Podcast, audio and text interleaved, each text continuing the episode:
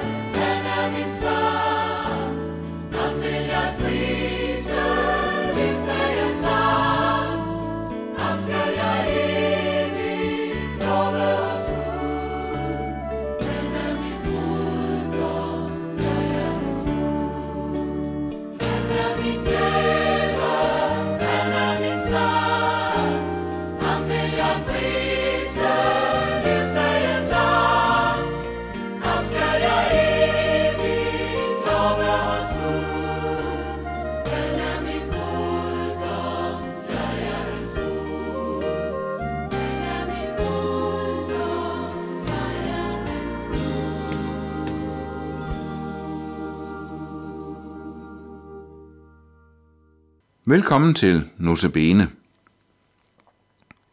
Kan man vide, om man er Guds barn?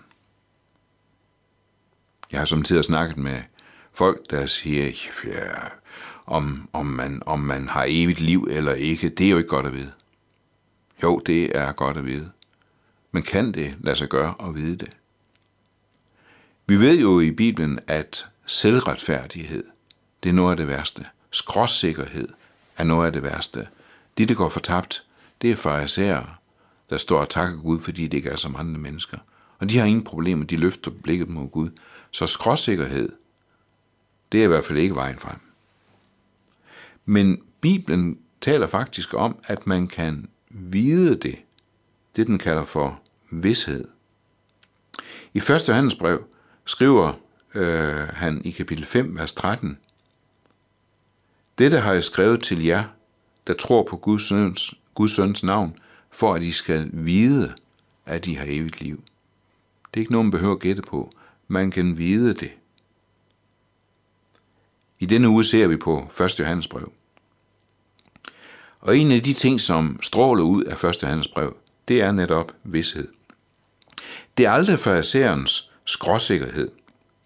Det er aldrig sådan, man kan sige, så nu er jeg i land, og jeg har ikke mere at kæmpe med, jeg har ikke mere at kæmpe for. Jeg behøver ikke at, øh, at, at komme til Jesus mere, for alt er i orden, og jeg har, hvad jeg skal have. Men jeg ved altid, hvor jeg skal finde vidsheden igen. I kapitel 3, vers 1, i kapitel 3, vers 1, skriver Johannes, Se, hvor stor kærlighed faderen har vist os, at vi kaldes Guds børn. Vi kaldes Guds børn. Ja, okay, man kan godt kalde sig det. Man kan godt kaldes Guds barn. Men, men hvor, hvor fedt er det? Og man kan, jo, man kan jo kaldes så meget. Men han fortsætter og siger, vi kaldes Guds børn, og vi er det. Jeg kan faktisk vide det. Ikke fordi der er sket noget vældigt med mig. Ikke fordi øh, der er en særlig kvalitet ved min tro eller min kristendom. Men med Guds kærlighed. Johannes skriver netop, se hvor stor kærlighed faderen har vist os, at vi kaldes Guds børn, og vi er det. Og han fortsætter, mine kære, vi er Guds børn nu. Det er ikke noget, man behøver at være usikker på. Vi kommer til at tvivle. Vi kommer til at tvivle på både det ene og det andet i vores liv. Men vi ved altid, hvor vi skal finde vidsheden igen. Vi kommer til ham, og så viser han os ikke bort. En adoptivsøn kan være lige så meget søn som ens fysiske efterkommer, ens fysiske afkom. Så der er ikke noget i vejen med at være adopteret. Men faktisk er vi ikke adopteret af Gud. Vi er Guds børn, fordi vi er født til at være det. Vi blev født på ny, genfødt, da vi blev døbt. Og det er derfor, han kan sige, at vi er Guds børn. Vi er født til det, da vi blev døbt. Jamen, okay. Hvad så, hvis man går væk fra Gud? Så redder dåben vel ikke? Nej, det gør den ikke. Dåben redder ikke den, der går bort fra Gud. Men den redder dig, der går hen imod Gud. Den redder dig, som kommer til ham, og så bliver du ikke vist bort. Så det handler slet ikke om kvaliteten af din tro eller kristendom. Det handler slet ikke om, hvor meget du tvivler, eller hvor usikker du bliver. Men hvad gør du med din tvivl? Hvad gør du med din usikkerhed? Hvis du kommer til ham, så viser han dig ikke bort. Og så er du Guds barn.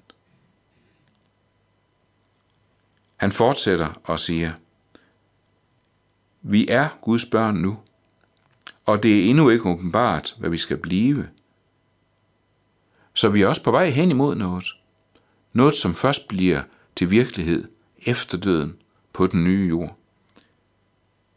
Vi ved, at når han åbenbares, skal vi blive lige som han, for vi skal se ham, som han er. Så der er meget, vi ikke ved om, hvordan det bliver. Der er meget, vi ikke ved om det evige liv.